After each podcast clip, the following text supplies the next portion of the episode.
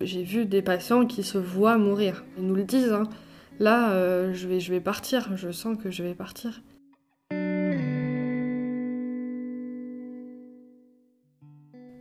Même si connu de tous, la mort est un sujet sensible, tabou et douloureux.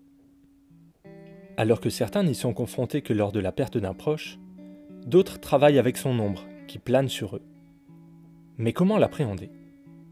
Comment vivre avec elle au quotidien Infirmière depuis un an et demi, Julie a trouvé le juste équilibre entre la compassion et l'obligation de prendre de la distance face à des situations parfois très éprouvantes. Je crois que la première fois euh, qu'on est confronté à la mort, ça ne s'oublie pas. Je travaillais euh, dans un EHPAD pendant mes études euh, le week-end, souvent en tant qu'aide-soignante. Et euh, c'était un monsieur du coup que je connaissais assez bien, un monsieur qui était assez jeune mais qui était atteint euh, d'une forme d'Alzheimer assez grave et qui s'est vite dégradé. Quand il est décédé, c'était sur mon poste. En 30 secondes, on voit la vie qui part. Euh, j'étais un peu un peu stressée, un peu un peu perdue, mais après j'étais bien entourée par l'équipe.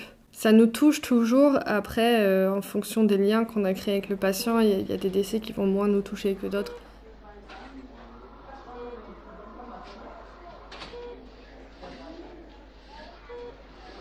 Avec le Covid, euh, ces derniers temps, c'était quand même un contexte un peu plus particulier parce que le protocole du décès n'était pas le même. Quand une personne décédait, après, on, l'a présenté à la famille euh, convenablement. La famille venait, on avait l'impression d'aller jusqu'au bout de notre prise en charge. Quand c'était un décès d'une personne qui était atteinte du Covid, c'était on le met dans une housse euh, mortuaire. On sait qu'elle ne sera plus jamais réouverte et qu'on est les dernières personnes à l'avoir vue. Quand on voit le rythme cardiaque qui diminue, on sait que ça va arriver dans les cinq prochaines minutes. On arrive, on, prend la main. Je sais que ma binôme euh, est très, très, attentive à ça. Euh, on prend la main, on caresse, on leur dit que, ça va bien se passer, qu'ils peuvent, qu'ils peuvent partir tranquillement. On pique cette place intime de la famille. Euh, on va pas jusqu'au bout de notre prise en charge. On sait que les, patients, ils veulent euh, leurs femmes, leurs sœurs, leurs frères, euh, leurs enfants. Ils veulent pas forcément qu'on soit là, mais après, il vaut mieux une présence que pas du tout. J'ai déjà vu euh, des collègues taper, à la porte d'une chambre où le patient était décédé à l'intérieur. J'ai jamais fait une toilette mortuaire avec de l'eau froide.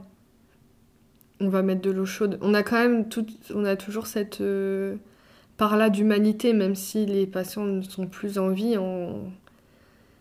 Après, ça dépend le contexte, ça dépend des services. En soins palliatifs, il y aura toujours cette part-là d'humanité jusqu'au bout, ou même pendant les toilettes mortuaires, ils vont, ils vont dire on va vous tourner, madame ou monsieur, on va vous mettre sur le côté. Euh. On continue à leur parler. Je pense que les médecins euh, spécialisés devraient connaître et mettre en place plus facilement des soins palliatifs. Ils ont un peu du mal à se dire qu'il n'y a plus rien à faire. Et du coup, ils vont quand même tenter, euh, dans mon cas, à dialyser jusqu'au bout, dialyser le jour même du décès, parce que voilà, il faut, faut, faut tenter, il faut. Alors que des fois, on sait que ça va pas marcher, et du coup, les personnes n'ont pas tous les soins de confort qu'elles pourraient avoir avant de décéder. Normalement, on devrait euh, tous, à n'importe quel âge, faire une sorte de lettre où on dit si jamais il nous arrive quoi que ce soit, si on veut donner nos organes, à quel point on veut aller dans les soins où on ne sait pas en fait ce que la personne voulait. les familles ne veulent pas forcément aussi ce que la personne voulait. Et quand il n'y a pas de famille, c'est encore plus compliqué parce que là, c'est. Du coup, on va jusqu'au bout.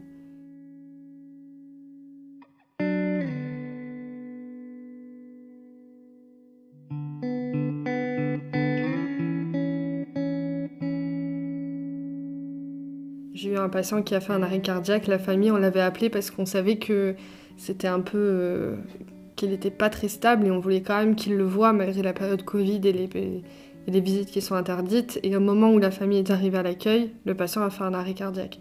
On les a fait patienter un, trois quarts d'heure, le temps qu'on était en train de réanimer.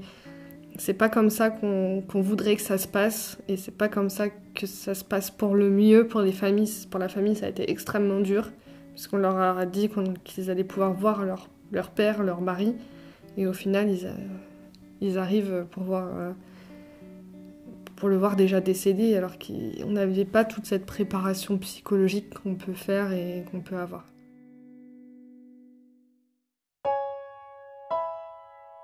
Ce podcast a été réalisé par Zoran Paco.